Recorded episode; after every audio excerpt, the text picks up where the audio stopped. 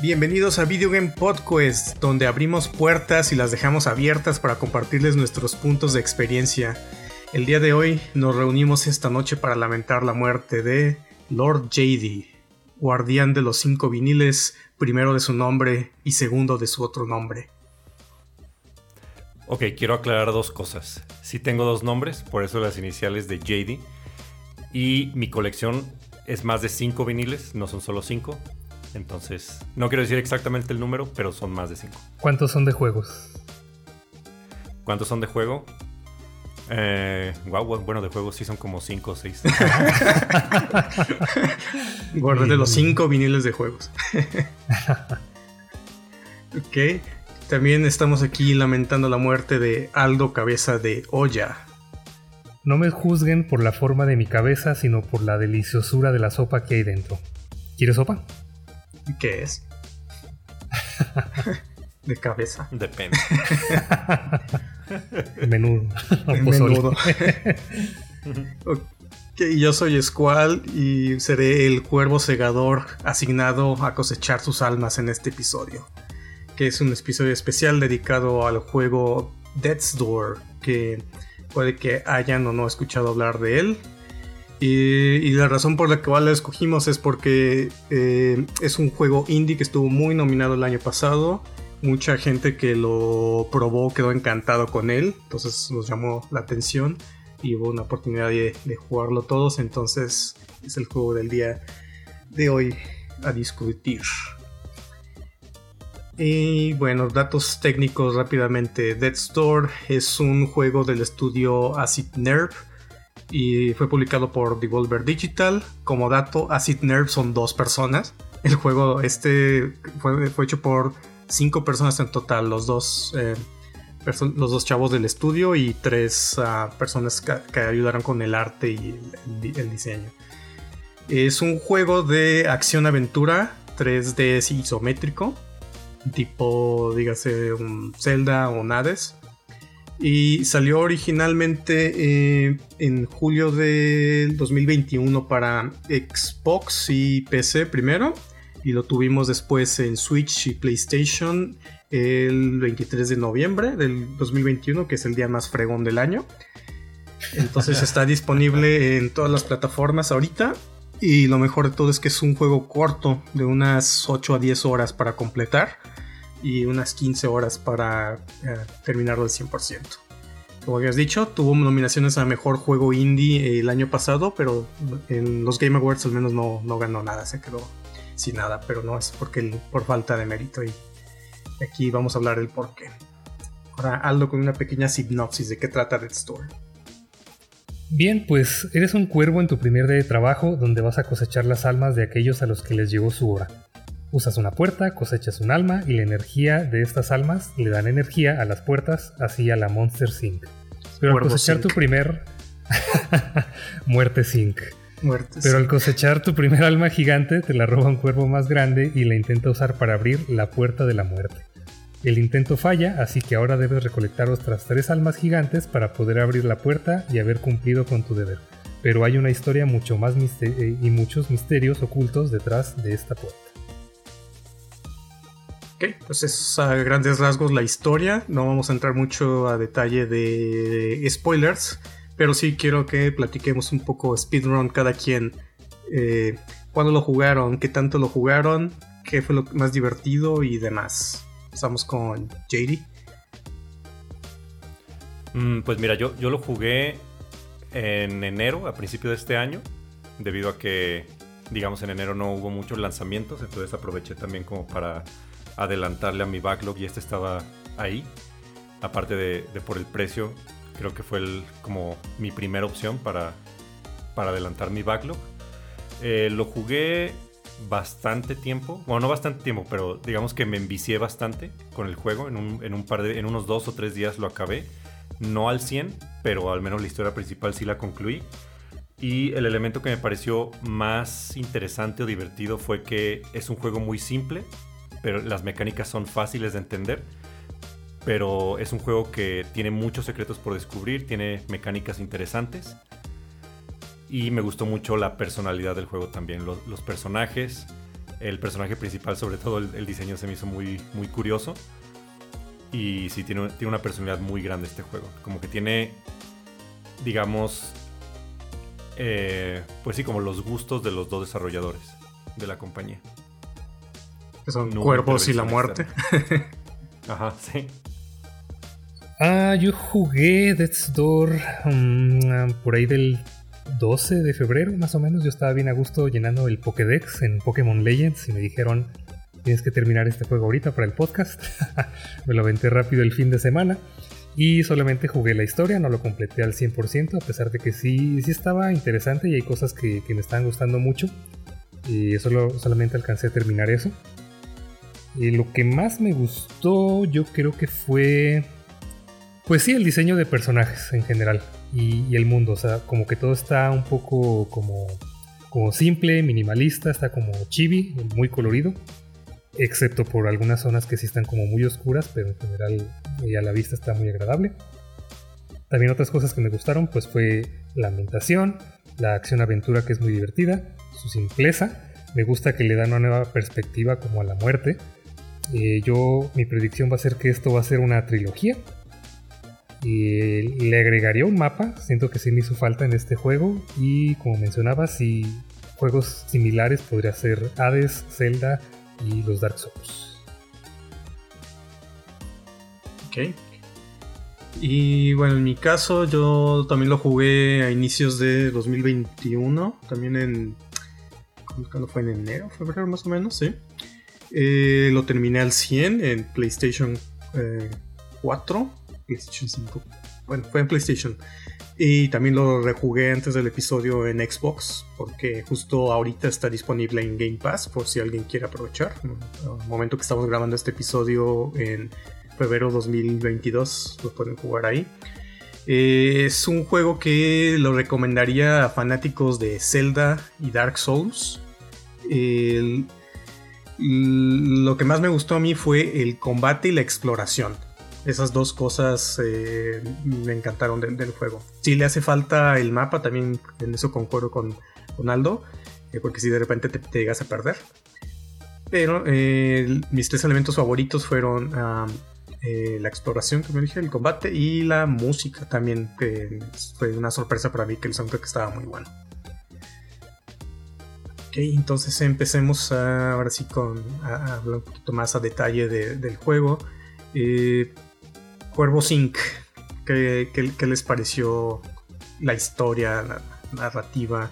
A mí se me hizo interesante que no tiene diálogos, tiene texto, pero eh, creo que cuenta la historia muy de una manera muy interesante. No es, o sea, el tema principal es la muerte y creo que es uno de los juegos que más me ha gustado que tocan el tema eh, de, la muerte, pues del ciclo de la vida, de de lo que significa pues morir se me hace como muy interesante cómo lo, tomaron aquí con todos eh, los elementos que hay en el juego de los personajes, de sus este, intenciones, de, de, todo, del diseño.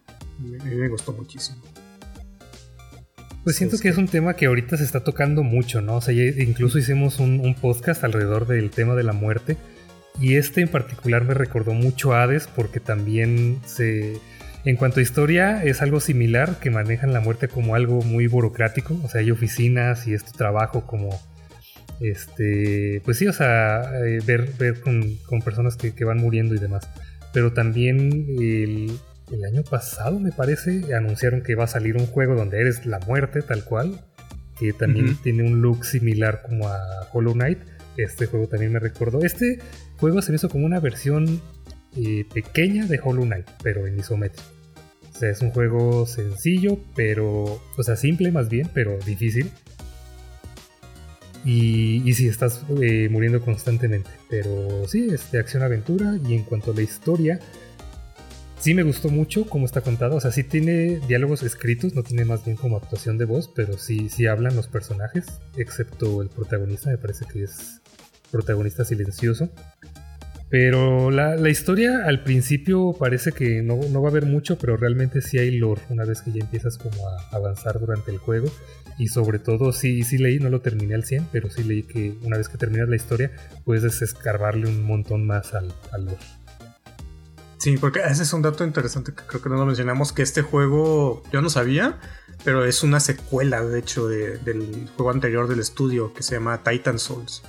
Que no lo ves realmente hasta... Bueno, si jugaste Titan Souls, sí puedes ubicar cosas de los niveles, de algunos enemigos, así cosas, referencias que dices, eh, esto como que lo he visto.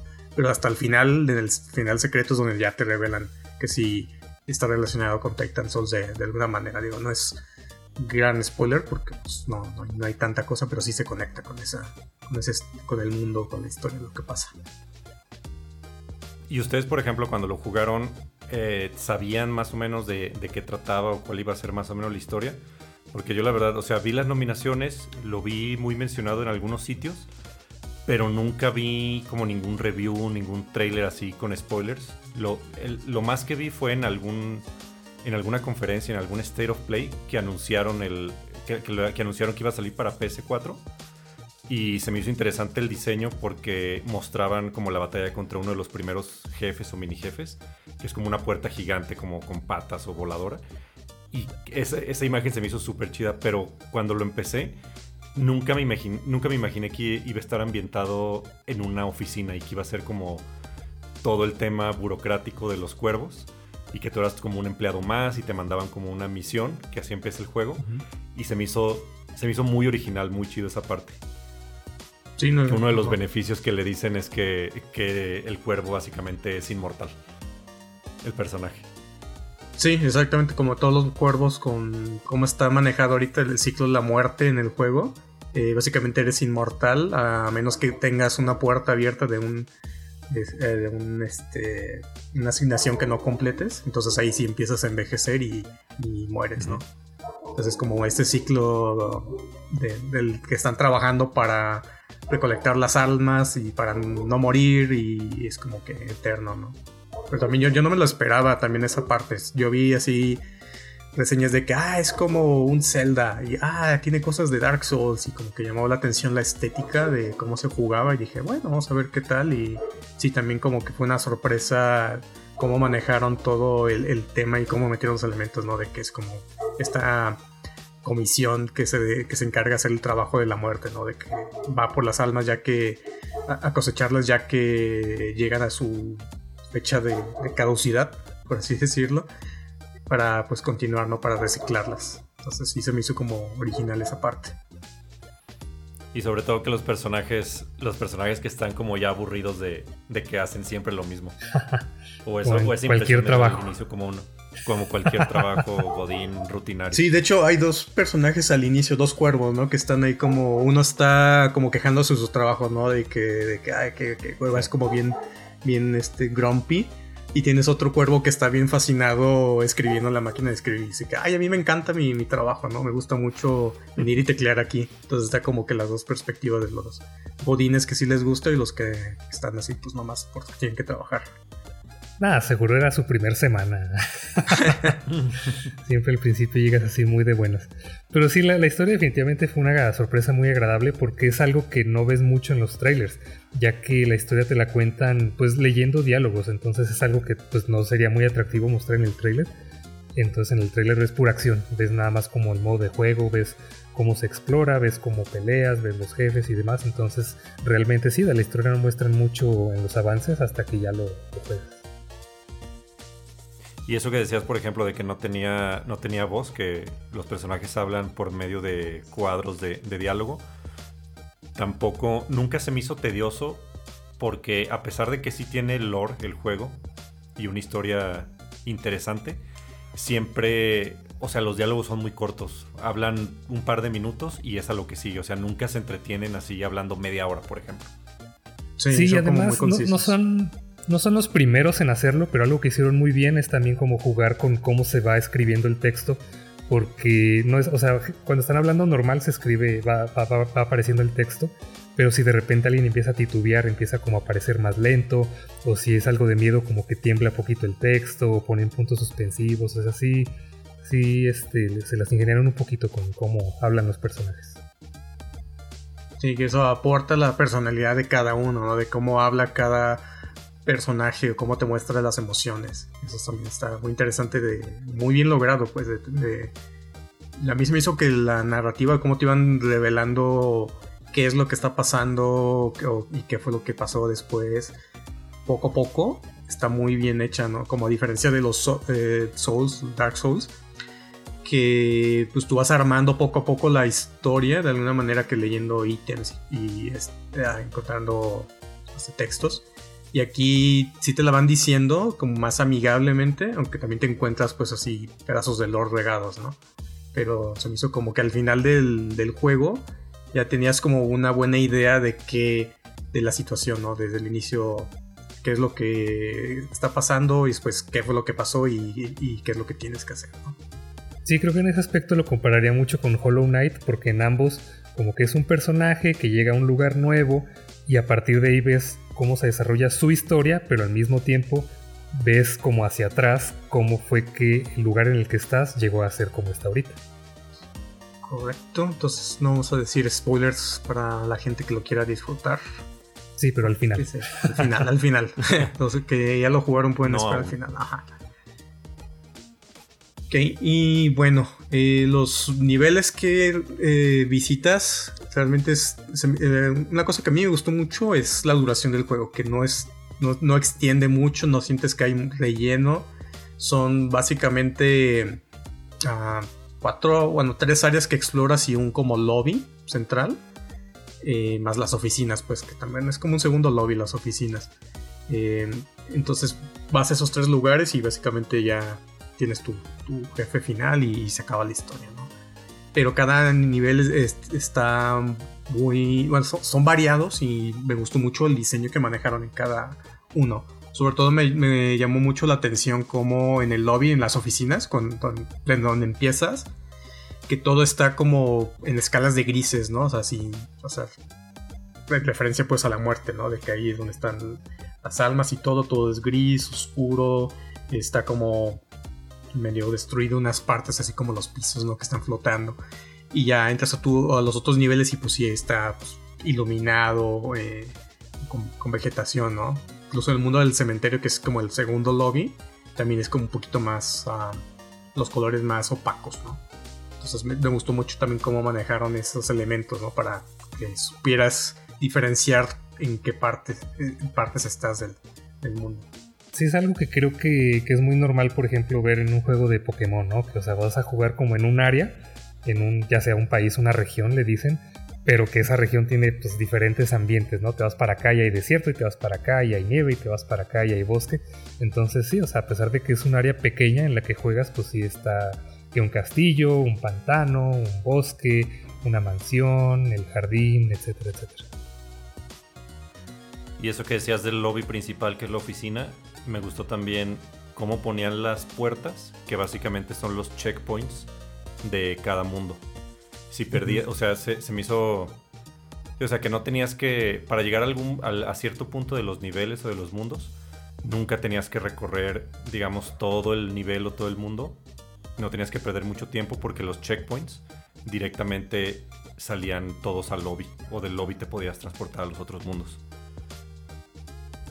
Sí, ahí más, ahí más bien, o sea, sí, o sea, ese es tu checkpoint y sí ayudaba, pero, o sea, de repente como que tal vez le faltaba, o sea, no, son tantos, son, son pocos. Entonces a veces puede ser que, que, morías y te regresaban mucho. Lo bueno es que conforme vas avanzando puedes ir como poniéndote unas escaleras como para que sea más fácil regresar a donde te quedaste. Sí, esos atajos que de hecho es el, elemento que toman de los Dark Souls de diseño de nivel tú vas explorando y de repente ya activas un switch y ya bajaste una escalera o subiste, abriste una puerta al área de donde empezaste y así ya puedes avanzar. Si, si te matan, puedes llegar rápido a donde te quedaste o conectar otras áreas. Eso es como lo, pues lo, más cercano que tomaron de ahí, ¿no? No comparte la parte de Dark Souls de que te penalice por morir. O sea, si tú...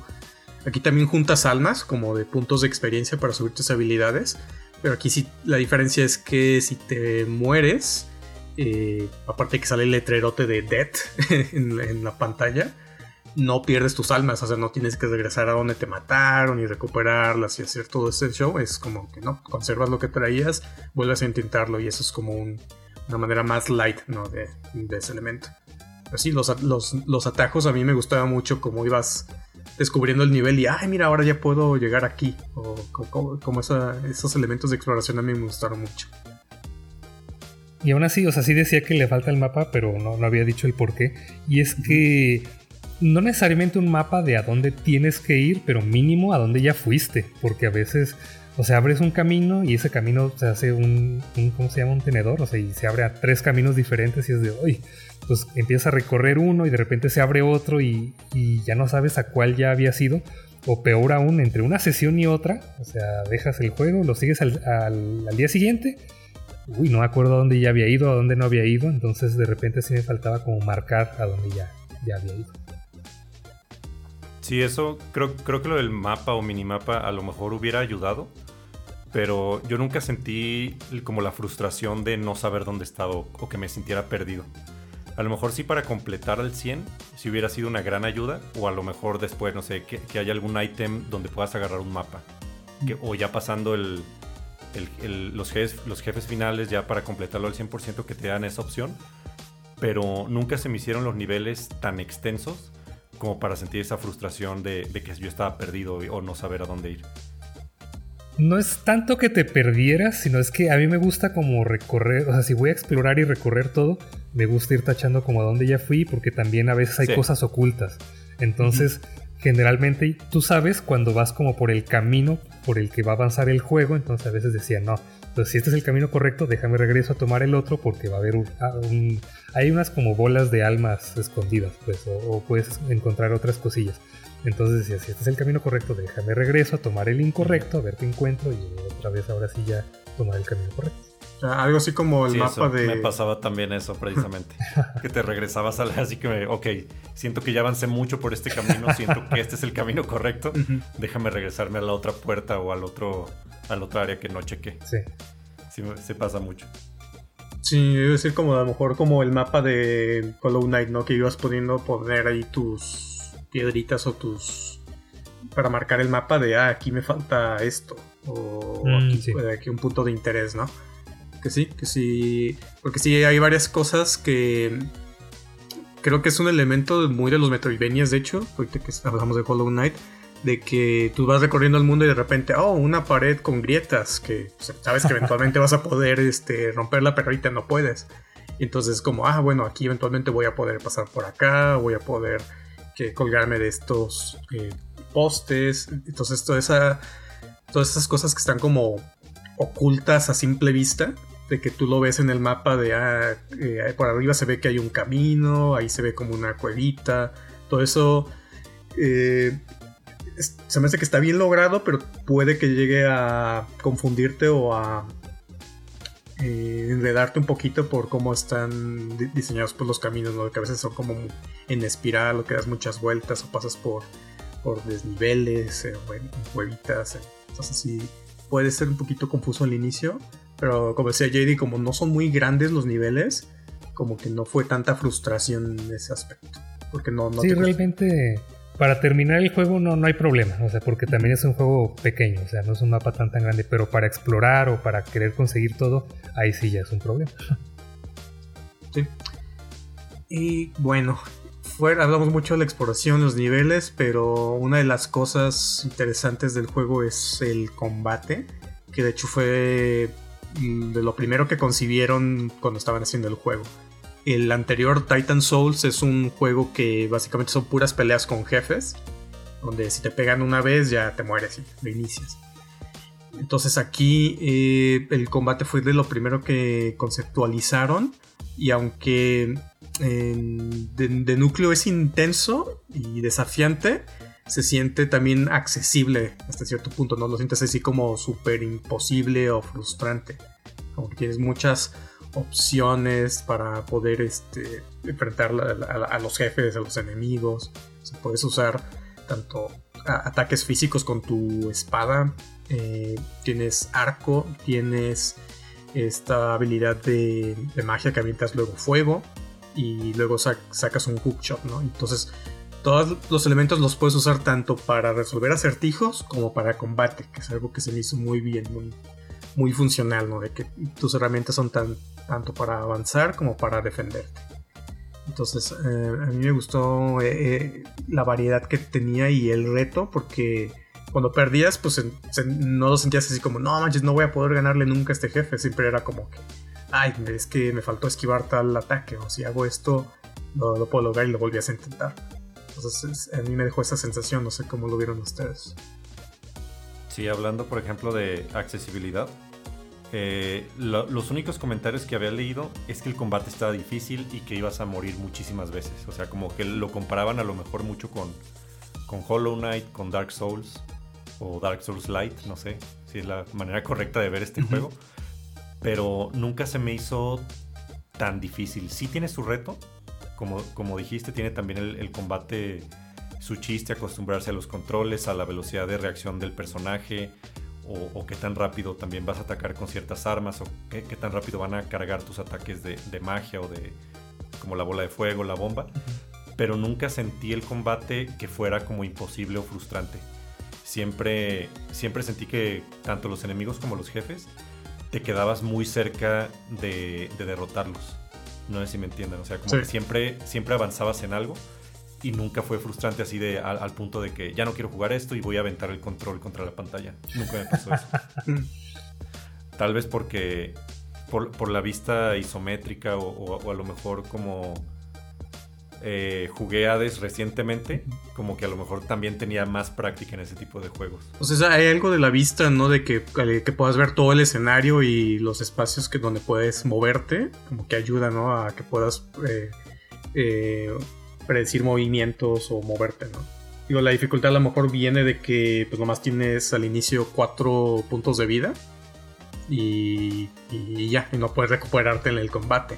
Entonces, si te equivocas mucho y no esquivas los ataques, pues puedes perder porque también no sabes cuánta vida le queda a los jefes. Que no son muchos jefes, pues hay unos enemigos ahí medio desafiantes pero no sabes cuánto le falta, nomás puedes ver como indicación visual, ves cómo se va agrietando, como unas grietas así que va saliéndole eh, rojo, que es el alma, ¿no? Aquí el, rojo es como ponen el color del, alma, entonces ves, ves cómo vas agrietando al enemigo y que se va saliendo ya el alma hasta que ya lo derrotas, ¿no? Pero no tienes así, no sabes cuántos golpes exactamente. No tiene barra de vida. Ajá. Sí, la dificultad no es tanta, o sea, está un poquito difícil. Creo que solamente le batallé con, el final, porque son como varios stages, o sea, como que avanzas y luego le sigues y le sigues y le sigues, y cada vez pues cambian como los patrones que va haciendo. Y es eso, o sea, realmente es pues fijarte en qué está haciendo el, enemigo y ver los patrones y ya cuando hace, cuando se mueve así es porque va a atacar de esta manera y generalmente lanza dos ataques seguidos y luego ahí ya hay una ventana para atacar. Entonces realmente es nada más como poner atención a eso y ya con eso a la segunda, a la tercera ya, ya puedes como acabar con un jefe. Sí. Y la otra mecánica que ahí está metida también que creo que la, la, toma de Hollow Knight es de que tú tienes un medidor de magia o son como unos rombitos, ¿no? Amarillos, que cada que haces un ataque de arco, de magia o de bombas, te las consume, ¿no? Y para recuperarlas tienes que eh, hacer golpes físicamente, ¿no? Te recuperan una bolita, un cristalito cada golpe físico. Entonces eso está interesante porque le da como este dinamismo de que no puedes estar nomás pegando, no puedes nomás estar spameando ataques de lejos, este, de que tienes que en algún momento acercarte a los enemigos y arriesgarte a que te peguen o que tienes que encontrar cuándo puedes pegarles para que puedas recuperar esos, eh, esos puntos para poder hacer otros ataques. Esa mecánica me encanta, me encanta que pongan en los juegos eso porque Ajá, te, ayuda a ser más creativo con los ataques o a saber cuándo atacar. Porque de lo contrario, si tuvieras, no sé, esa magia infinita, podrías como spamear a lo mejor los ataques eh, de magia o las bombas, por ejemplo, y podrías matar al jefe así rompiendo el juego, digamos. Pero me gusta eso, que, te obligue a fuerzas a, hacer algo agresivo para poder cargar esa barra. Riesgo recompensa, ¿no? Que Sí, en Hollow Knight eh, ahí lo usan para que recuperes tu, también tu almita, para que puedas recuperarte y para que puedas usar magia. También vino a la mente en Bloodborne, ¿no? De que cuando te hacen daño, tienes que pegarle luego luego a los enemigos para recuperar poquito de la vida que te, pegaron, ¿no? Entonces, Entonces es, es, una mecánica que ahí está, que me gustó mucho, ¿no? Que, que le hace, pues le da variedad al juego. Sí, creo que no dijimos cuál es la diferencia, pero es que los ataques físicos tienen un rango muy pequeño y todos los de magia puedes atacar desde el otro lado de la pantalla, ¿no? Entonces, como que te, te, fuerza a que te acerques a atacarlo un poco, aunque sea un poco de cerca, para que después ya puedas atacarlo de lejos. Sí, me gustó también eh, de, estas mecánicas de las magias y de las, de las armas que pegan de lejos, el, el arco, la bomba, la bola de fuego. También me gustó que tengan como diferentes tiempos de carga, que no puedes spamear muchos ataques seguidos, sino que tienes que esperar a lo mejor a, que se cargue para ya soltar e, ese, ese ítem en particular. Creo que también le agrega como tensión a, a, los, a los ataques y a los encuentros con los jefes. Sí, sí, completamente. Y los elementos que tienes para hacerlo más accesible, porque no tiene una dificultad, no, no escoges dificultad así fácil, normal, difícil, es una eh, completamente para todo. Y lo que tiene para eh, de accesibilidad para hacerlo más fácil, entre comillas, es que puedes mejorar varias, varias cosas de tu personaje, ¿no? Puedes mejorar la fuerza de tus ataques físicos, la fuerza de tus ataques de rango, o sea, de magia, bombas y arco, la velocidad en la que cargan esos ataques y tu velocidad como de personaje, ¿no? Para hacer los dodge, para puedes esquivar más, más seguido. Entonces ahí tú tienes una libertad también de, escoger qué quieres mejorar de acuerdo a cómo juegas. Entonces también eso le da otra faceta de, de opciones de que si quieres ir mejorar todo fuerza desde el inicio para matar a todo más rápido o si quieres ir full magia o, más reservado eh, esquivando entonces o puedes tú mismo configurar, dices, quiero que sea súper difícil, no voy a mejorar nada y así te echas todo el juego, que también es una opción, que, es una cosa que se me hizo interesante, porque aquí la cuestión de la dificultad eh, está como indirecta, ¿no? De que tú controlas qué tan difícil quieres que sea, no te van a decir, ah, escoges difícil y te van a matar de un golpe, no, aquí tú puedes de alguna manera configurarla también eh, respecto a qué armas eh, usas. Que puedes escoger entre cinco armas diferentes empiezas con una espadita. Te encuentras luego unas como dagas que son un poquito más débiles pero más rápidas y hacen más ataques. Luego tienes una, un como mazo pico que tiene un poquito más de rango y más fuerza pero menos ataques y más lento. Y al final tienes una como Great Sword que es más fuerte pero también tiene pocos ataques. Y el modo hardcore es con una sombrilla, de hecho, que es básicamente es una espada nerfeada que hace la mitad del daño normal. Entonces. ¿Y ustedes, por ejemplo, o sea, que, cuál fue su arma favorita o la que más usaban? Creo que el martillo es lo que más usaba, porque me gustaba que podías cargarlo y soltaba como rayos que atacaba a lo que, a lo que estuviera cerca. Sí, yo, yo, lo jugué dos veces. Uno para o sea, disfrutarlo y en el primero probar pues las armas. Eh, también me gustó mucho el mazo cuando ya me lo dieron. Y de ahí, las, las dagas no me gustaron, esas sí. Esas como que no, no, me, no me hallaba. Pero al final ya usaba la, la espadota que te dan, porque es, pues, prácticamente la mejor arma del juego. Pero sí, creo que el mazo es el segundo mejor a mí me pasó algo raro porque empecé con la espada, la, normal que te dan al principio como el arma principal. Eh, en el tercer jefe cambié al mazo, también porque hacía un poco de más daño. Y digamos que creo que también tienen diferente número de combos, ¿no? La espada normal creo que tiene 3, 4 golpes, el mazo solo tiene 2. Sí. Entonces, con el tercer jefe también en el mazo me acostumbré como al ritmo de, de combo de 2, 3 golpes y ya luego esquivaba pero por la, yo creo que por el 90% del juego me fui con el arma primera que me dieron. Como que me acostumbré mucho al timing y a la velocidad de, los golpes y al número de golpes que daba. Era así como pegar 1, 2, 3, 4 y luego ya esquivar. 1, 2, 3, 4 y esquivar. Siempre me, siempre me, me hallé más con esa. Nunca, nunca cambié ya a las, a las nuevas. Sí las encontré, pero pues nunca las usé. Sí, pues es que es como encontrarle el ritmo, ¿no? De todo, toda la dificultad de las batallas se, terminan en eso, ¿no? De encontrar el patrón, cuándo puedo atacar y cuántas veces puedo atacar y cuándo hacer dodge y ya que agarras como que el ritmo, ya te acostumbras a los combates. De hecho, también me costó un poco de trabajo acostumbrarme al, tiempo del dodge. Creo que fue de las primeras cosas también que actualicé. Porque, no sé, a lo mejor en los juegos estoy acostumbrado a poder spamear ese botón para esquivar y que te dé los como las, eh, los frames así como de, de ser invencible. Entonces creo que fue lo primero que actualicé para poder spamear un poco más ese botón. Sí, eso fue algo en lo que yo casi no mejoré. Yo me fui más bien por. primero me fui por fuerza y. Y el, el de mejor. la mejora de carga de, de magia. Porque ese era el que más me tardó acostumbrarme. Era el tiempo que tienes que mantener presionado el botón y que no te puedes mover. Para soltar el flechazo o soltarle la bola de fuego, las bombas. Porque siempre me pasaba, siempre me pegaban cuando estaba cargando y no medía bien los tiempos y me pegaba cuando antes de aventar una bomba. O me ponía a cargar y, soltaba el botón, pero todavía no era tiempo. Entonces, sí, fue de los que mejoré yo en, una de mis eh, jugadas. Yo me fui en orden. de arriba para abajo y de izquierda a derecha. Balanceado.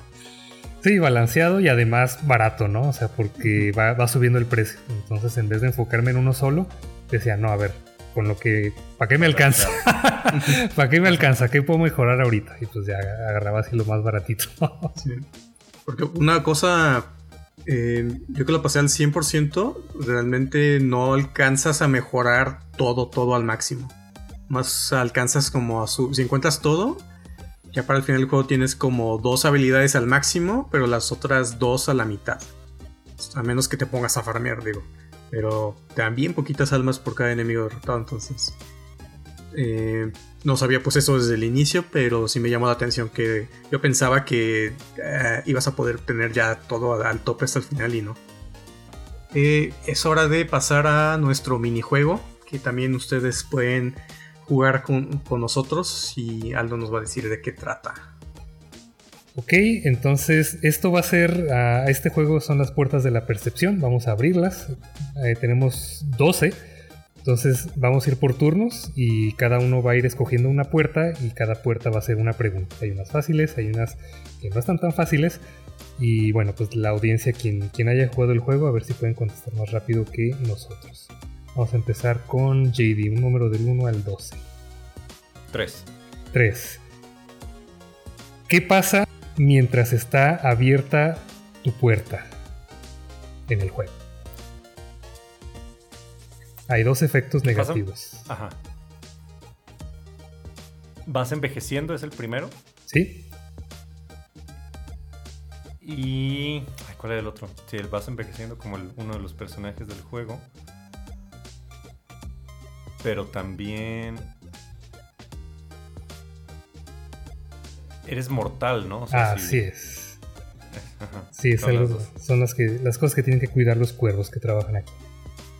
Ok, es cuál? Otro número del 1 al 12. El 11. 11. Hay un jefe que es una rana. y, dudo que, que, haya sido coincidencia. Esto está basado en un personaje de Marvel. ¿En qué personaje está basado? Rana está basado en un personaje de Marvel. Sí.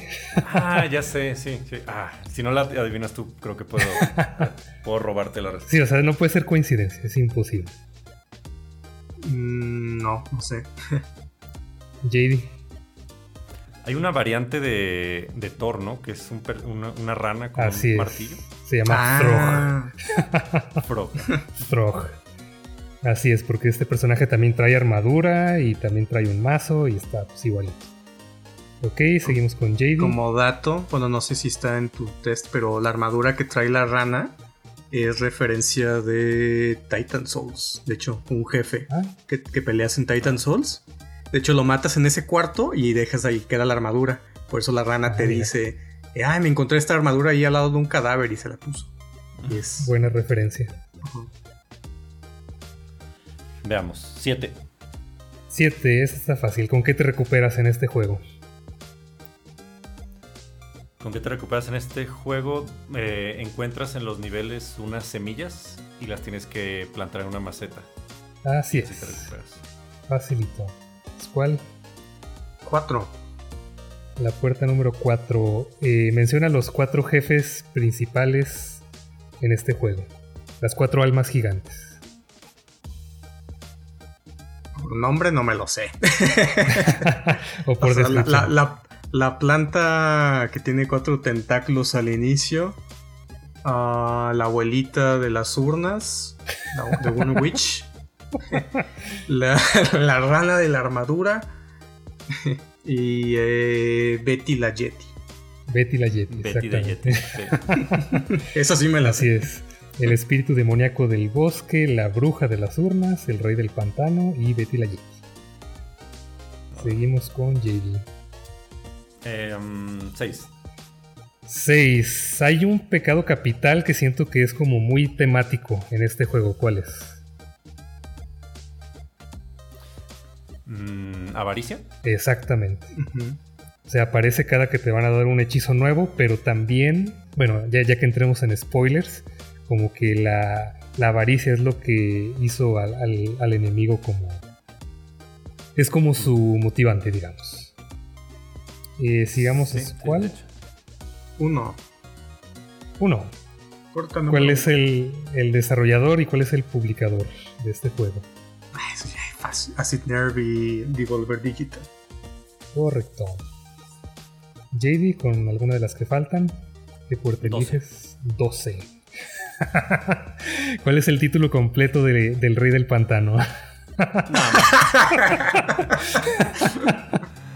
no sé. No sé porque son varios párrafos de, de nombres. Aquí lo tengo y Pero- hasta lo, lo traduje al español porque está en inglés, pero dije, no, a ver, quiero ver Por cómo se favor, Pero traduce. es una, una Es- referencia a uno de los jefes de Hollow Knight, si no me equivoco. Sí, que le dan un nombre así larguísimo. Y es el rey del pantano, guardián de la fortaleza inundada, señor de su dominio, gobernante de todo lo que mira, campeón del pueblo, guardián de los cinco juramentos, primero de su nombre, segundo de su otro nombre, el que es sin inicial ni misericordia, destructor de todo aquel que cuestione su justo reinado o lo mire de mala manera, comedor de vencidos, devorador de indolentes, bebedor sin compromiso, otorgador de deshonra y fuente de los más maravillosos beneficios. Toda la gloria a él y a su mazo. Santo aplastador de sapos, no ranas, pero realmente, ¿qué son los sapos?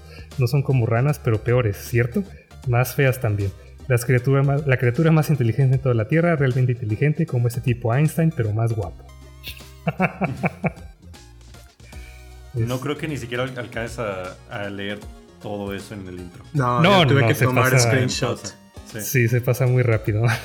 Y hasta el final te dice algo de, ups, ya llegué al límite de, de ah, sí, dígito, de palabras. De palabras. Ajá, el, el- ajá, el conteo de palabras. Ajá. Ok, ¿es cuál? Una puerta que haga falta. Eh, la número 2. La número 2. ¿Cómo se llama el lugar en el que trabaja el protagonista?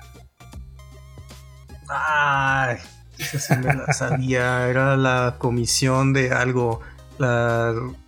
la cuartel general de. La- co- cuartel general de la comisión de Reapers, o algo así. De cosecha, ajá, así es, Ah. cuartel general de la comisión de cosecha. Reaping Commission Headquarters. Ya, JD. Vamos con el 9. 9. ¿Qué dice la taza del jefe de la oficina? Ah, es- sí me acuerdo, espera. Es. E- Eso me encantó. Quiero esa taza. Guiño a, la- a The Office. Es como. eh, World Greatest Boss, algo así. Algo similar. Es algo muy similar. Es algo muy similar, pero no me acuerdo las palabras exactamente. Ese es, como es el Lord, el señor de las puertas, dice World's. Best Lord, el mejor Lord del mundo. Ya. ok, nos quedan todavía tres puertas por abrir. Ok, puerta número 5. 5. Ah, mira, esta, de hecho, esta era para ti.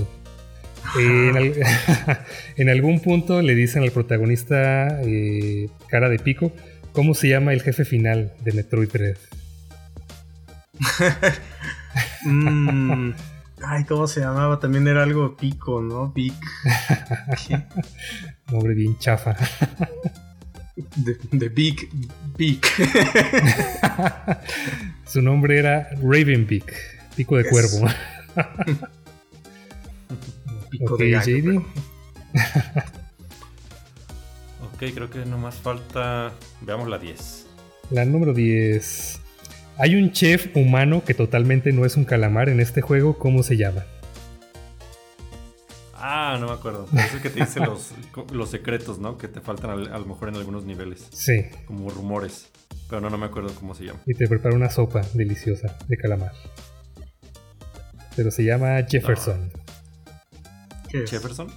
Sí, se hizo un personaje bien extraño. Porque pues, es un pulpo que está como manejando un marinero a la ratatouille, ¿no? Que también un cadáver. Un, un, cadáver de un marinero.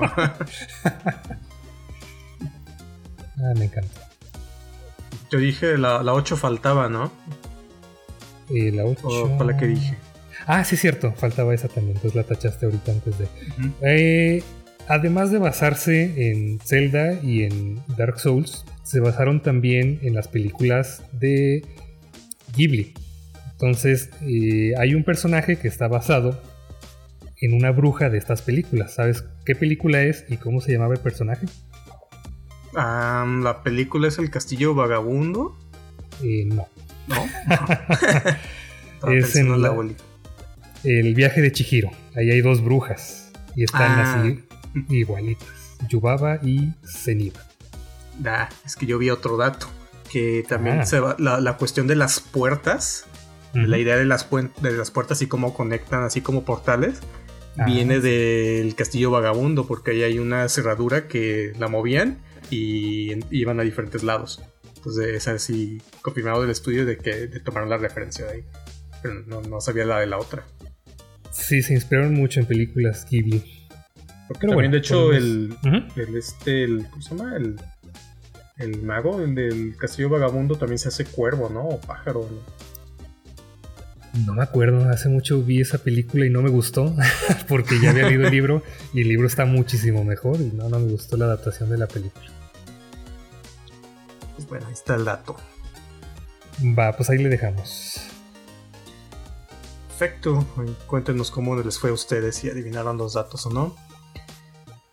Hora de hablar un poquito de la música, que yo no esperaba que estuviera buena. Pero no, el tema principal se me hace eh, interesante. También fue el compositor, bueno, el estudio son dos personas y básicamente una de ellas se, se llevó todo el- la chamba del diseño de audio y de, de la música que es este David Fenn se llama, porque si lo quieren checar. Y a mí me gustó mucho el tema principal y, y durante el juego eh, hay diferentes variantes ¿no? de la- del, del- del tema en, en combates con jefes, en, en los mundos. No sé si tienen alguna canción que les, se les haya quedado en específico de, de los niveles. Solo el tema principal, la verdad. Principalmente el tema principal, y no sé por qué me acuerdo mucho del tema de los jefes.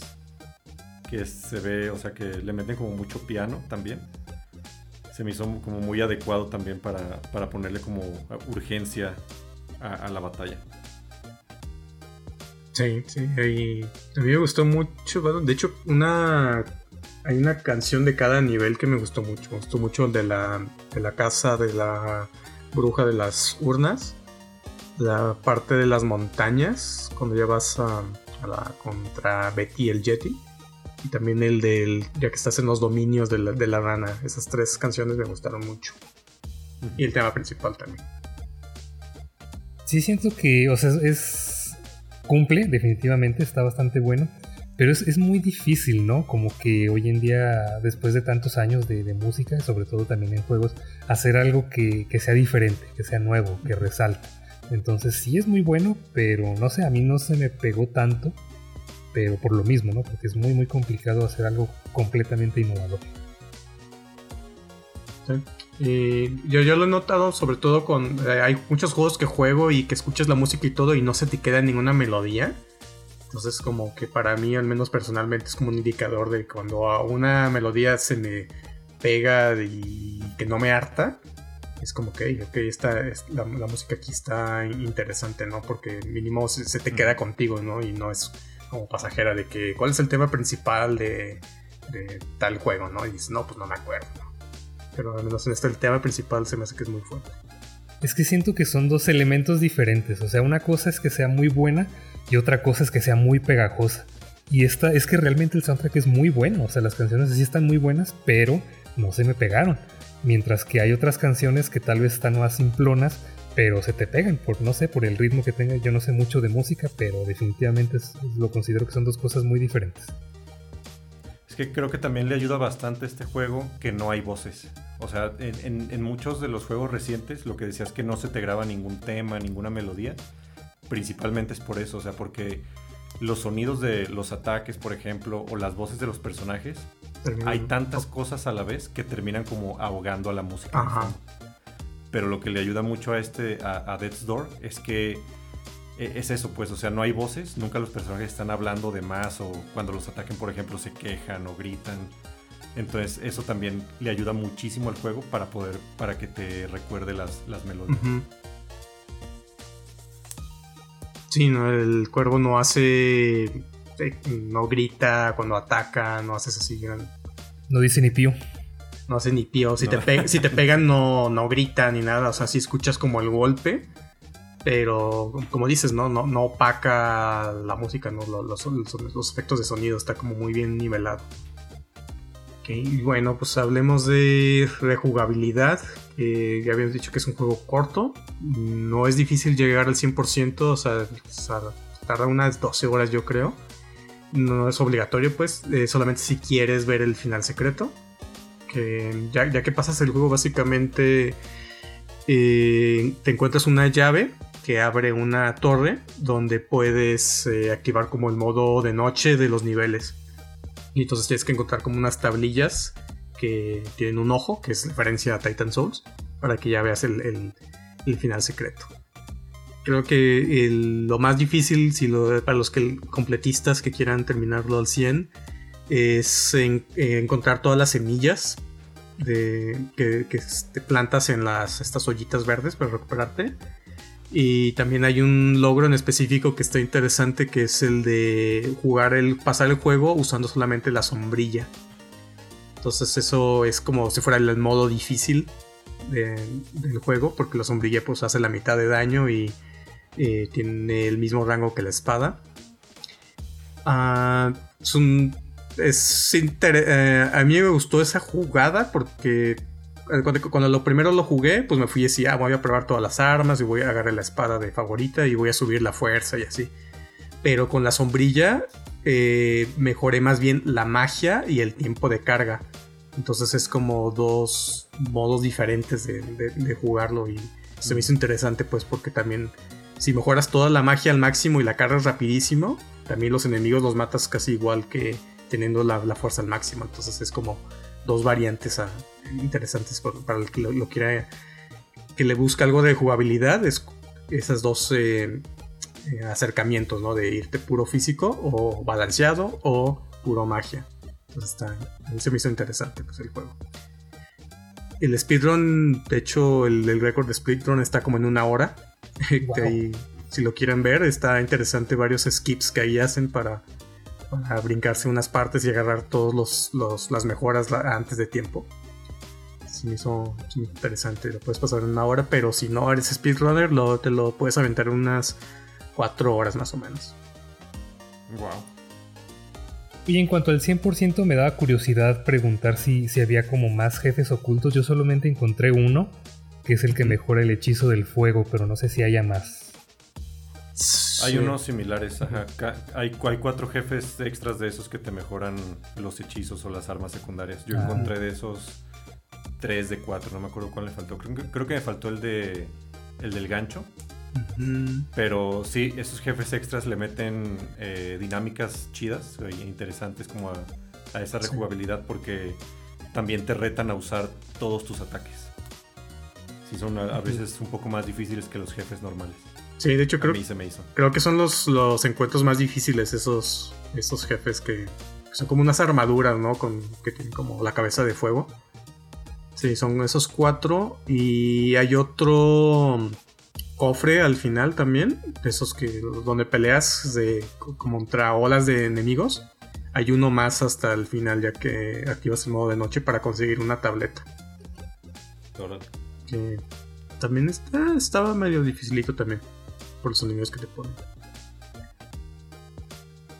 y cosas que encontrar también hay cosas brillantes porque pues todos sabemos que a los cuervos les gustan las cosas brillantes coleccionarlas que son pues, como ítems variados que de hecho los puedes inspeccionar y algunos tienen pistas de, de cosas en el mundo por ejemplo hay una foto por ahí que te encuentras que si la inspeccionas en la parte de atrás tiene un tablero de ajedrez con una combinación que es eh, en, el jardín de la bruja te encuentras ese tablero y si rompes las um, urnas en, el orden que dice la foto, eh, encuentras una área secreta. Ah, mira, eso no, sabía, me faltó ese acertijo. Sí, porque... sabía que tenías que romper como las, las vasijas en algún orden. Ajá pero no, nunca, nunca supe dónde buscar la solución. De hecho, yo encontré primero la foto y ya después eh, me encontré en el jardín y, ahí pude conectar, ¿no? Entonces, pero hay cosas ahí pues ocultas, ¿no? Y también son referencias a, al juego anterior. Eh, cuando le ganas al sapo, hay como una... En la parte de atrás del escenario hay como una punta de una como flecha o lanza que también es referencia a la pelea contra ese jefe. Entonces ahí hay, varias cosas ahí ocultas para los que lo jugaron el, anterior ahí se van a dar cuenta. Pues. Y fuera de esto, easter eggs o detalles que les hayan gustado del juego. también hay, varios. no sé si ahí vieron alguno. Pues creo que durante el episodio estuvimos mencionando varias cosas, ¿no? O sea, hay, hay varias como referencias a Dark Souls, o más bien mecánicas tanto el estar rodando como las, las puertas que, digo puertas, las, las, escaleras que puedes ir dejando como atajos. En cuanto a Zelda, pues puedes romper un montón de vasijas. y también en cuanto a algunas mecánicas, pues el hookshot también, por ejemplo. Eh, lo que decíamos de Studio Ghibli, de al menos dos películas que encontramos, eh, de Marvel también. No sé si sea referencia de Naruto, pero también como la rana gigante con su tema se escuchan como unos gritos muy similares a los que se escuchan en Naruto, como de peleadores. Ah, sí. De ahí en más no, no sé qué más haya.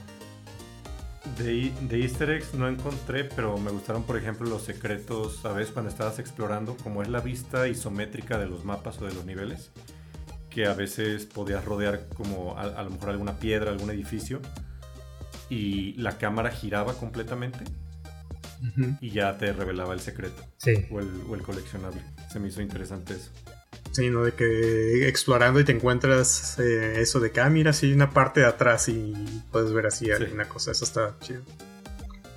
Hay un detalle que no sé si se dieron cuenta, pero ya ven, eh, hay unos letreros que están regados así por el eh, por los mundos que te dicen, ¿no? De que, ah, por aquí llegas a tal lado, o por acá, para, sigue este camino para llegar a tal punto. Hay un detalle muy curioso que cuando tú lees el letrero, pues te sale el cuadro de diálogo y te dice, no, ah, pues la, dirección. Mm. Si después de leerlo, tú le, pegas al letrero y lo partes a la mitad y vuelves a leerlo, el cuadro de texto te sale cortado. O sea, te sale el que nada más puedes leer la mitad. Ah, sí, te salen las letras a la mitad. Creo que solo funciona con la espada. Creo que con el martillo no se rompían. Ajá, era con la espada, sí que se me hizo un detalle bien curioso, ¿no? Como que, pues sí, ¿no? normalmente en un juego pues lo partes y ya no lo puedes leer, pero aquí como que le metieron esa parte, ese detalle, ¿no? Que se me hizo chistoso. Y también la, otra cosa que nomás mencionar, que las cosas brillantes que te vas encontrando, que me gustó que después te aparecen en tu escritorio, cuando estás en el, en el HQ, en tu escritorio, todo lo que vas juntando ahí se va acumulando y también en la pantalla de inicio. Son las únicas cosas que sí tienen color, ¿no? En esa habitación. También, ajá, como que contrasta mucho, ¿no? Que toda la habitación es eh, así gris, negros y todas las cosas brillantes pues tienen el color de, de la cosa y ahí se te van quedando como recuerditos de, de dónde has estado, las cosas que has juntado. Eso también me llamó la atención, pues de que lo que juntas no nomás se te queda en tu inventario, tu inventario, perdón, sino que también tiene, se ve físicamente pues en tu, en tu escritorio. Sí, es como para mostrar también el progreso que llevas del, juego, ¿no? De los secretos. Sí, sí, exactamente. Bueno, entonces, ah, antes de entrar a parte de spoilers, pensamientos finales, calificaciones para los que no quieran escucharse cosas de la historia. ¿Quién quiere empezar? Death's Door es divertido y retador. Su acción rápida requiere de buenos reflejos. Tiene acertijos simples pero entretenidos y jefes con mucha personalidad con un nivel de reto adecuado. Los controles son un poco raros, al menos en PlayStation, pero aún así fue muy agradable recorrer el mundo colorido y con un genial diseño de niveles. Una de las mejores cosas es el maravilloso soundtrack que ambienta el tono del juego a la perfección. Cuenta una interesante historia con una narrativa seria, pero divertida en algunos momentos, personajes originales y muy curiosos. Yo le voy a dar 90 puertas de 100 y en pocas palabras voy a decir que este juego tiene mucha alma. A mí, eh, bueno, el, juego creo que llegó también en un, en un momento perfecto porque como lo jugué a principio del año y estaba a lo mejor medio enfadado de todos los juegos grandes que había pasado en el año, creo que es el juego indie perfecto también, o sea, como para desenfadarte de todos los juegos populares o, o AAA que les llaman. Es un juego de una excelente duración, 8 o 10 horas. Eh, es simple, tiene su reto, tiene un montón de secretos por descubrir, tiene un reto adecuado, una dificultad adecuada. Y, y sí, o sea, le doy de calificación, yo también le doy 90 semillas, semillas de vida. Pero aunque no lo pasé al 100, creo que sí voy a, regresar a completarlo al 100 o, a lo mejor en un, en un, segundo playthrough también puedo, puedo completarlo al 100. Pero me encantó, o sea, es, de todos los juegos indies que he jugado, que a lo mejor no son muchísimos, sí puedo considerar que es de los mejores. Pero a ver, yo te iba a preguntar, ¿sí, ¿sí merecía ganar Kena ante Death's Door? Hmm. Tú que ya jugaste los dos. De hecho, yo también ya jugué los dos y sí. Ah. Entonces, a ver, Jay, ¿tú qué dices? Híjole, fíjate que probablemente me haya gustado más Death's Door que Kena. Vaya, vaya. Yo también estoy igual. están muy cerca, muy cerca también porque la, presentación de, de, Kena era pues casi triple A, o sea, los gráficos sí están fregoncísimos. Pero no sé, a lo mejor el combate, los secretos, la exploración están mucho mejor en Death's Door. Sí, para, para mí yo también eh, disfruté más Death's Door Digo, Kena me gustó y sí, como dices, el diseño está precioso, el, mundo y los elementos. Pero había como que algo de Death's Door eh, que, no sé, como que todo encaja muy bien en Death's Door y en Kena como que hay unos elementos ahí como que dices, ah, no sé. Pero si yo como, si me dices cuál, quieres volver a jugar, Kena o Death's Door, digo Death's Door, así fácil, ¿por qué? No sé si es el hecho de que es una experiencia muy contenida, muy eh, no, muy larga, muy, no, es tan extensa y muy disfrutable. Eh, creo que es eso lo que más me gustó de Death Store. que es algo que y el combate, sencillo. El combate está más variado también en, en Death's Door, porque tiene más armas. Sí. Y aunque Kena es un poquito más complicado los jefes o el combate también, tiene su reto. Eh, tiene una exploración más elaborada, pero no sé, como Death's Door es como más sencillo y no sé, muy, bien hecho. yo, lo, recomiendo ampliamente, pues que, le den una oportunidad. Si no es un juego caro también, están 15, 20 dólares o gratis ahorita en Game Pass, si quieren aprovechar. Pero gratis, entre comillas, bueno, en la, suscripción de Game Pass. Eh, pero sí, yo creo que sí vale mucho la pena. Yo después de haberlo jugado, siento que sí le robaron en, los premios, pero bueno, cada, quien. Lo interesante, lo interesante también de ambos juegos es que el tema es de la muerte. Ah, sí. también, para compararlo, también te lo recomendaría que jugaras ese segundo, Aldo. Ya. Sí, les digo que el tema, ese tema está ahorita muy, muy de moda. También el Spirit Fair. Sí. Death Stranding. Sí, está de ahí. Hay varios juegos que relacionan, ¿no? Hades. Entonces, sí, bueno, en, Kena eres una guía de espíritus, ¿no? De que ayudas a los espíritus a llegar al otro mundo y aquí eh, tú estás juntando las almas, ¿no? Entonces, como diferentes perspectivas. Pero siento que la historia funciona muy bien en, en Death Store. Pues al menos una, una, de las cosas que creo que no mencionamos mucho es que bueno, más bien lo, hablamos ahorita en la parte de spoilers, ¿no? Pero el, humor que maneja el juego también me gustó mucho. Que está en los diálogos, pues. diálogos muy creativos, desde la, el, el, nombre este largo de, la rana, como varios hay comentarios que hacen los personajes. O sea, tiene como mucha personalidad el juego que, que me terminó encantando. Sí, a, diferencia también de a diferencia de también de Kena, el Death's Door es, es, más simple y por el humor. El, Kena es más dramático, o sea, se toma las más, cosas en más en serio. Sí, sí. Este es como más eh, amigable, no sé. Y bueno, sí, que como había dicho, es un juego. Si te gustan los Zelda, los Dark Souls, pero no quieres ser tan hardcore, eh, un juego sencillo de exploración, este, o sea, te lo puedes aventar en, en un fin de semana y perfectamente y te llevas una buena experiencia. Yo le voy a poner 9.5 cabezas de olla de calificación porque sí creo que es un juego que vale mucho la pena y sobre todo impresionante pues que fue hecho por prácticamente dos o cinco personas, ¿no? para lo, que lograron hacer se me hace que está muy bien hecho. Y bueno, vamos a leer comentarios que llegaron en Twitter, la pregunta que pusimos ahí de alguna pregunta o algo que quieran decir de Death's Door. Y nos dice Leux Deluxe. Amé este juego, me dio mucha tristeza que la historia fuera tan corta, además que al final pareciera que pudiera haber un spin-off contándote el antes de. Fue por Death's Door que se animó a jugar Hollow Knight. Ja, pequeña ilusa, dice ella. Eh, le habría sacado el 100%, pero, pero tener que pasarlo con solo usar la sombrilla en mano ya era mucho estrés para ella. Y pues sí, bueno, eh, por spin-off no hay, eh, pues una, ya hay una precuela en sí que es la del juego anterior, no Titan Souls. Entonces, sí está bien pensado en eso. Ok, entonces ahora sí pasamos a su alerta de spoilers. Vamos a hablar ahora sí de poquito más de, elementos de la historia. que Yo les quería preguntar si tuvieron alguna dificultad con algún jefe. El último. El último. bueno, a mí me costó también trabajo el, jefe donde mejoras el arco. Porque ah. este, tenía como que combina los ataques de todos los anteriores. Igual que el jefe final, pero el jefe final creo que lo difícil es que tienes partes como de plataforma, de esquivar y puertas y luego pelear contra él. Ajá de que tiene diferentes fases. Digo, aunque haya algunos checkpoints en la, a lo largo de la pelea. Nada más hay uno. hay uno a medias, algo así, ¿no? No, casi al principio. O sea, como fue casi al principio, dije, ah, mira, mínimo seis checkpoints, ¿no?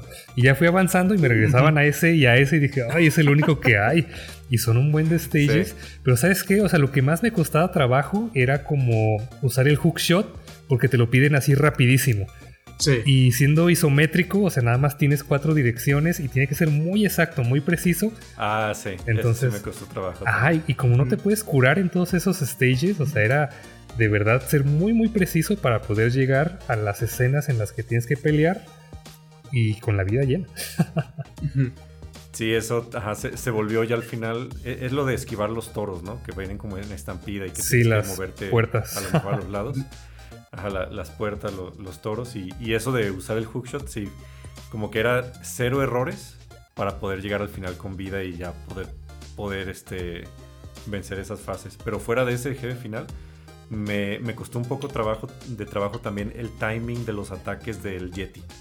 Ah, sí. Ese creo que perdí varias veces. O sea, como cuando giraba, cuando se hacía como bola. Para esquivar eso, no sé, no me pude acostumbrar casi nunca al timing. Tenías que hacerlo el dodge casi cuando te iba a pegar.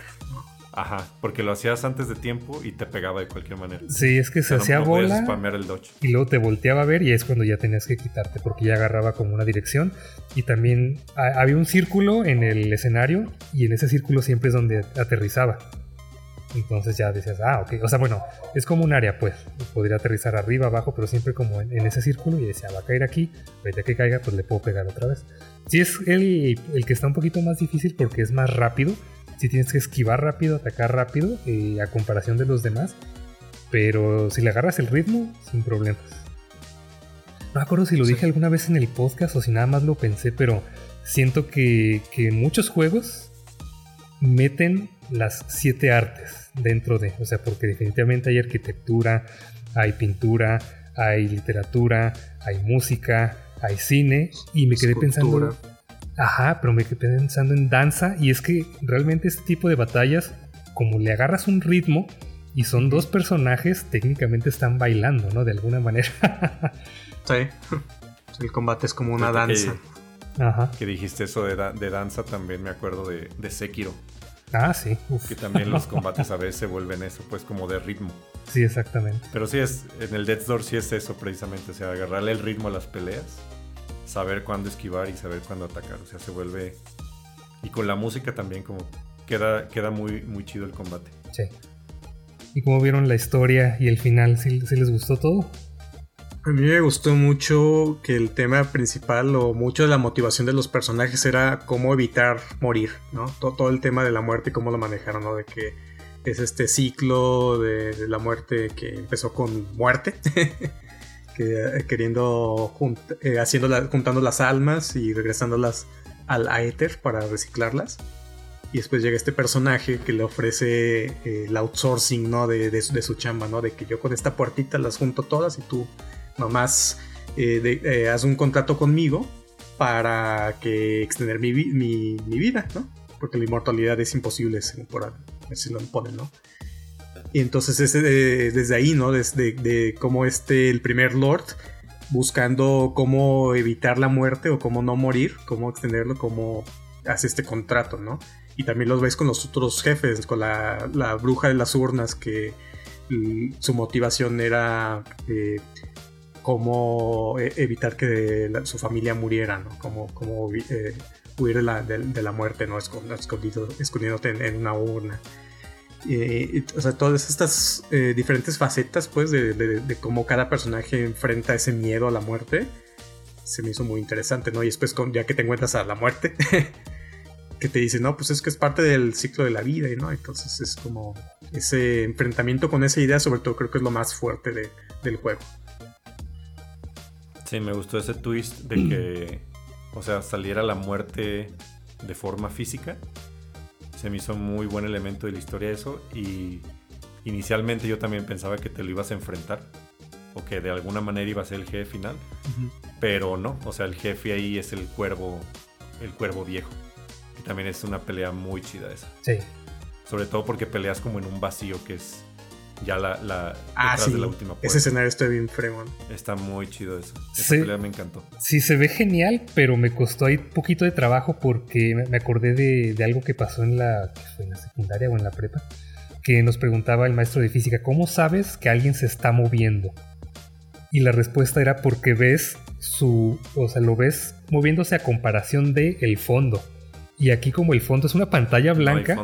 ajá. o sea, me costaba mucho trabajo ver si me estaba moviendo o no, qué tanto me estaba moviendo, por dónde venía el otro. Entonces sí, sí fue diferente, fue interesante, pero visualmente sí está genial.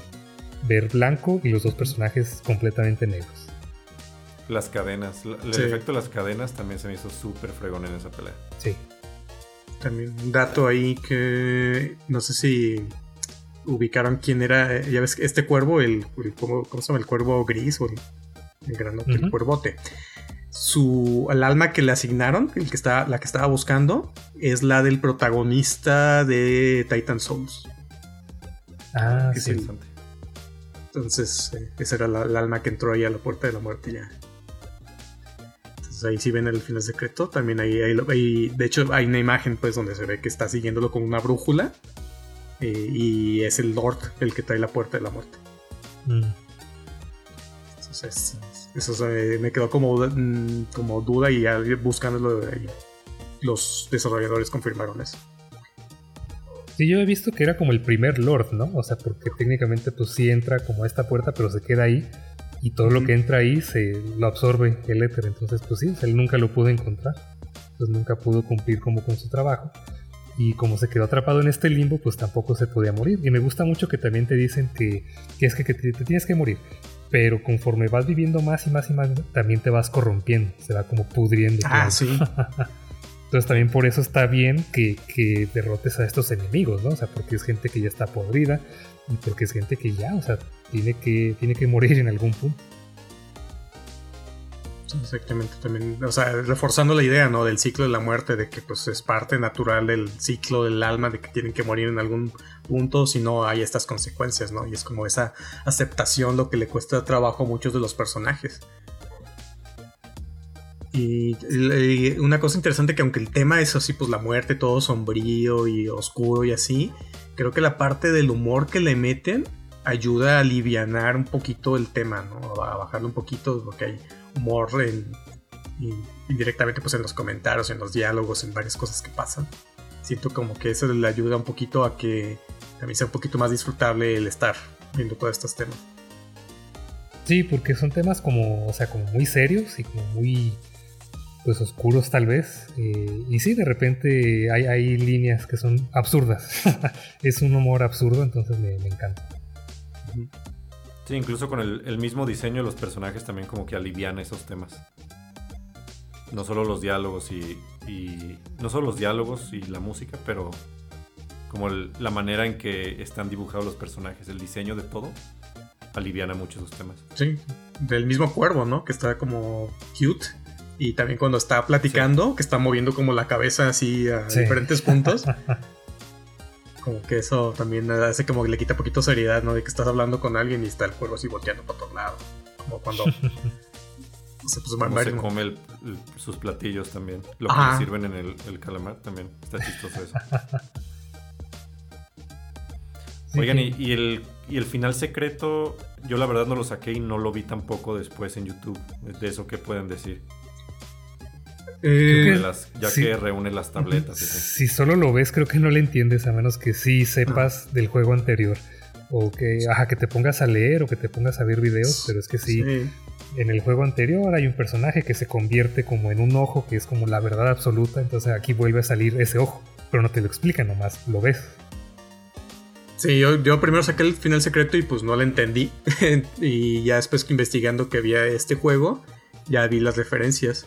Y sí, te muestra básicamente el final del juego anterior, que el chico este hace un viaje para llegar a la puerta donde está la verdad, que la verdad es como, este ojo pues es como una especie de dios que todo lo sabe, sabe todo lo que va a pasar eh, en, la vida, en el mundo. Entonces, eh, de ahí viene la profecía que dicen los cuervos libres. Hablan de una profecía de, ¿no? de que, ah, el cuervo elegido que va a venir y va a abrir la primera puerta y todo eso es porque bien ata pues con esa idea de que la verdad sabe qué es lo que va a pasar y, y cómo elige pues este cuervo. Como que lo sé, como si fuera una especie de destino, ¿no? De que eh, van a pasar estos hechos y va a venir, va a haber un cuervo que, cuervo que va a acabar con este ciclo, que, está previniendo la muerte en el mundo y así. Eh, es básicamente esa, esa es la conexión pues con el juego. Y que ves pues a la, la, el como templo, la última parte donde está el ojo del juego anterior. Pues a ver, supongo que va a haber tercera parte o al menos secuela espiritual de estos mismos desarrolladores, ¿no? Sí, sí, está... No se sabe qué va a ser, pero sí van a hacer otro juego actualmente. Sí. Sí, harían bien en aprovechar y construir más con toda esta historia. Sí, porque sobre todo este juego sí le fue muy bien. El anterior, pues digo, era como desconocido, pero aparentemente sí tiene como ahí sus seguidores. Pero bueno, este es el que más pegó. Como que no se lo esperaban también ellos. Era como que ya que vieron las revisiones y todo el hype, fue como que, ah, mira, wow. Sí, ya están nominados. sí. Y ya nomás el último dato que se me hizo interesante fue que de todos los personajes, ya ves que todos le, le huían de alguna manera a la muerte. El único que no lo hacía era el sepulturero, que me llamó la atención. Es el único que en realidad entendía el ciclo de la muerte y era el que quería morir y no podía. ya ves que cuando tú la encuentras dice, por favor, ah, ya llegó el cuervo, por fin, por mi alma, por favor, ya mátame. Y no lo matas. y para sacar el final secreto, de hecho, peleas contra él. El sepulturero es una pelea secreta. Y ahí ya lo matas.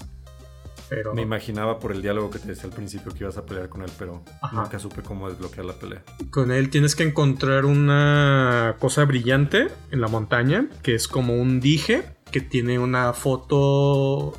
Eh, este, te lo encuentras en la tumba de su perro. Que supuestamente eh, tiene una inscripción que dice que ah, él tiene un pedazo de mi alma. Y por eso es que no podía morir, porque eh, un pedazo de su alma estaba con ese, con su perrito. Entonces ya que le regresa su dije, ya como que su alma ya como que se completa y ya llega al, punto de caducidad y se vuelve como demoníaco y ya, ya que lo matas pues ya lo liberas. ¿Algo más o ya cierre? Pues nomás lo que he mencionado antes de que para mí el tema principal era avaricia, porque sí, o sea, todas esas personas o personajes querían, querían más, querían vivir más y más y más y más y más. Entonces es algo que, sí, o sea, siento que en la vida real es algo que te puede Mm, pues sí, corromper y, hacer que tengas un alma podrida, ¿no? O sea, que no tengas llenadera y que solamente quieras más y más y más. y acabas dañando a otros por eso. Sí, como el mensaje, ¿no? De que como esta aceptación, el soltar, el, no sé, como darle importancia a las cosas que lo tienen, ¿no? Sobre, sobre, todo como con, con, los cuervos, ¿no? Los que están trabajando ahí en la comisión porque porque tienen que trabajar, porque si no se van a morir, ¿no? Si no, no siguen eso, pues van a perder su inmortalidad. Y hay esta facción de los cuervos libres que dice, no, tenemos que regresar al ciclo natural y que ya es hora de derrocar al Lord y todo eso que pasa al final del juego. O sea, también se me hizo como un guiño, ¿no? De, de, de, cómo pasas tu tiempo en la vida, ¿no? De que sabes que vas a morir y que pues tienes que aprovechar el tiempo, no, no estar como todo el tiempo en la, en la oficina o o en, esas cosas, eh, en, tu trabajo, ¿no? Todo también esta realización de este, ¿cómo se llama? Lo que se da cuenta el cuervo gris cuando dice que no, pues es que tu alma ya se perdió, ya no, ya no, este, ya que abre la puerta de la muerte, que le dice la muerte, ¿no? De que no, pues es que todo el alma que pasa aquí ya se fue a, Éter y ya, ya no se puede conseguir. Y el otro se queda, no, pero es que yo toda mi vida estoy esperando mucho tiempo para encontrar esa alma y para completar mi, mi, este, mi, trabajo y para no morir y todo, y como que todo ese tiempo perdido y al final, pues, para nada. Como también es muy triste, ¿no? Esa, eh, eh, cómo te lo muestran, ¿no? De que pues, tú tienes que recolectar su alma. Está, fuerte, pues. está, fuerte. está fuerte el asunto. Está potente. Bueno, nada más como una mención rápida. Me gusta que cada que derrotas a un jefe le hacen un funeral. ah, sí. Es un buen detalle. Sí, ¿no? Que dice unas palabras, ¿no? De que, ah, él fue fulanito y fue será recordado por esto y, y, y por todas estas cosas que hizo, que no hizo. Sí, en muchos juegos cada que derrotas tanto enemigos pequeños como grandes se, evaporan, se deshacen, lo que sea. Pero aquí, por donde pasas, vas dejando cadáveres, vas dejando sangre. y cuando le ganas a un jefe, ahí queda el cuerpo y le hacen un funeral. Sí, no, que es una, una cosa bonita, ¿no? De como, decirle, pues darle cierre, ¿no? De sí, pues se, murió y por las razones que sea, pero vamos a darle respeto, ¿no? Te, te dice, no, es parte pues del ritual ahí, ¿no? De que me agachen su cabeza en forma de respeto y ahora su tiempo en este mundo ha terminado. Así es. Y pues bueno, también ahora nuestro tiempo en este podcast ha terminado. es hora de presentar sus últimos respetos a este nivel. Si quieren recomendarnos un juego o tema, el mejor lugar para hacerlo ya saben que es por Instagram o Twitter en arroba bitpodquest y la manera más fácil de mandarnos su opinión y es participar en las preguntas que ponemos en Spotify y también en las eh, que luego ponemos en Twitter para comentarios. Ah, si les gustó este episodio, recomiéndolo y suscríbanse y nos vemos hasta el próximo nivel.